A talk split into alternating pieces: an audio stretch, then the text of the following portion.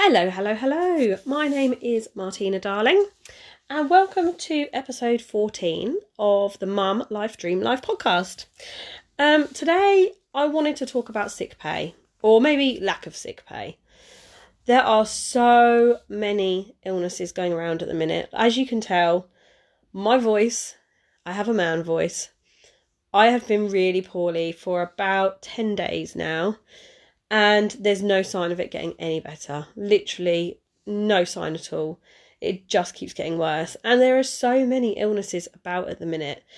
For us, since about October, we've had illnesses back and forth, back and forth, back and forth. So, my little boy, he had um, he's had cold after cold after cold. Then he's had tonsillitis, um, cold after cold after cold. Then he's had chicken pox. Um, and now we seem to have this I'm only going to describe it as a mega virus. I called the doctors this week um, because I've had a cough and a sore throat, um, really, really bad for the last 10 days, and it's just not getting any better. And I know for me that's really unusual.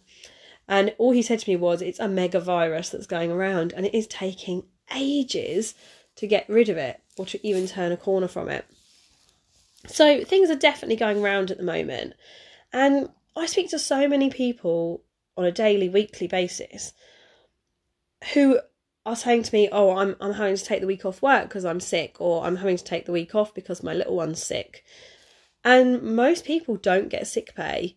Um, that's really sad that people don't get sick pay, but that is just the reality of life. The lack of pay is probably a big disadvantage of no sick pay. Obviously, if you're not getting paid, then that is absolutely awful. Um, but I guess long term, if you have if you have week after if you have this once a month, you have a whole week of the month where you're not able to work, um, that's just going to cause ongoing stress.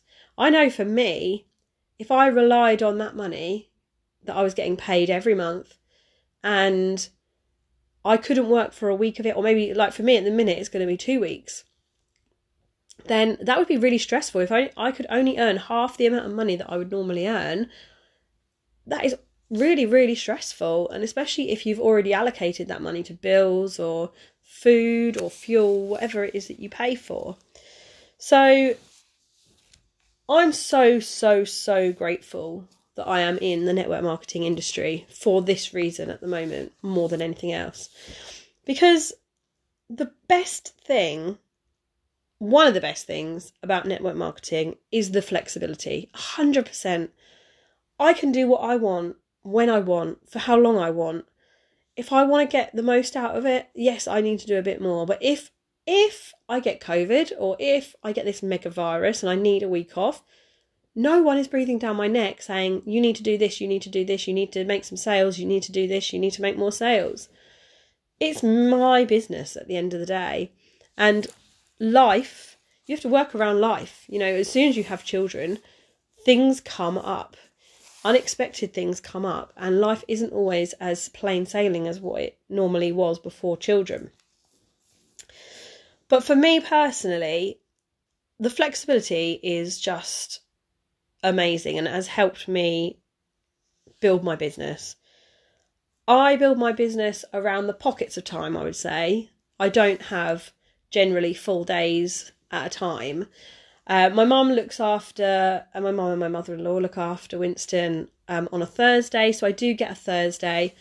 With that time, though, I do have to juggle like the housework and um, washing myself, if I'm completely honest. That's my shower and hair wash day. Um, doing the weekly shop, uh, things like that. So I don't, I wouldn't say I get a full day, but I do get a good chunk of time but I just have to be sensible about when I'm when I'm using my time. So when Winston has an afternoon nap, I will use that time and I will be as productive as possible in that time doing my work. Um, even to the point of when I'm boiling the kettle. I mean, you've got a good three or four minutes there.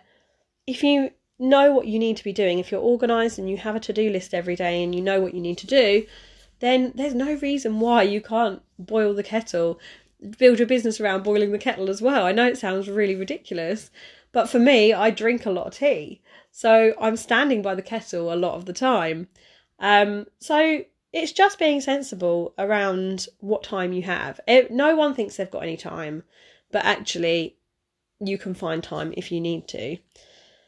At the end of the day, I'm I'm still a full time mum. Um, I still have to look after Winston, you know, virtually every day, apart from Thursdays.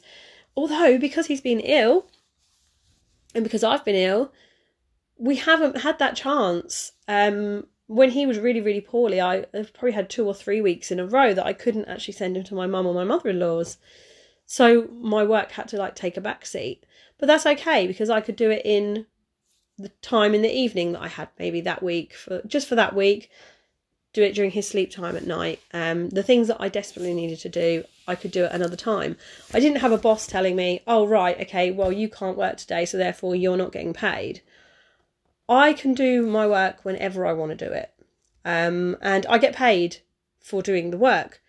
So it's one of the best things, 100% one of the best things about the industry, I believe. What it what it actually means in real life is if I'm ill or if Winston's ill, if we get COVID and we need a week, two weeks off, if we have this mega virus and I need 10 days off, I haven't lost any money. I've still made, actually, I've probably made more this month than what I've made in previous months anyway, even being ill for the last 10 days and Winston was ill before that as well.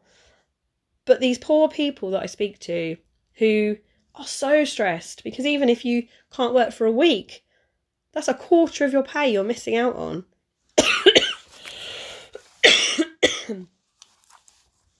Two weeks, 14 days, that used to be the isolation period for COVID. You've lost half your pay. Half!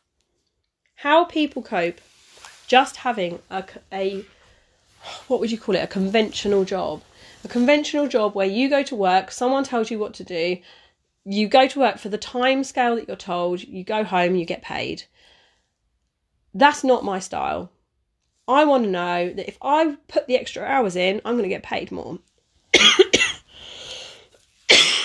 Gosh i'm still so ill it's terrible. But my point is it doesn't affect my pay I can earn more than ever. I'm earning this month. I earn more. I would say I earn what I would normally earn in a month in the first 10 days of this month. So just because you're ill doesn't at all mean that you have to compromise on pay. You just have to be in the right industry, whether it be as a side gig, whether it be your full time job. Decide how you want to live your life and how you want to get paid. Okay, perfect. I'll see you next week. Hopefully, I'll be better. Bye.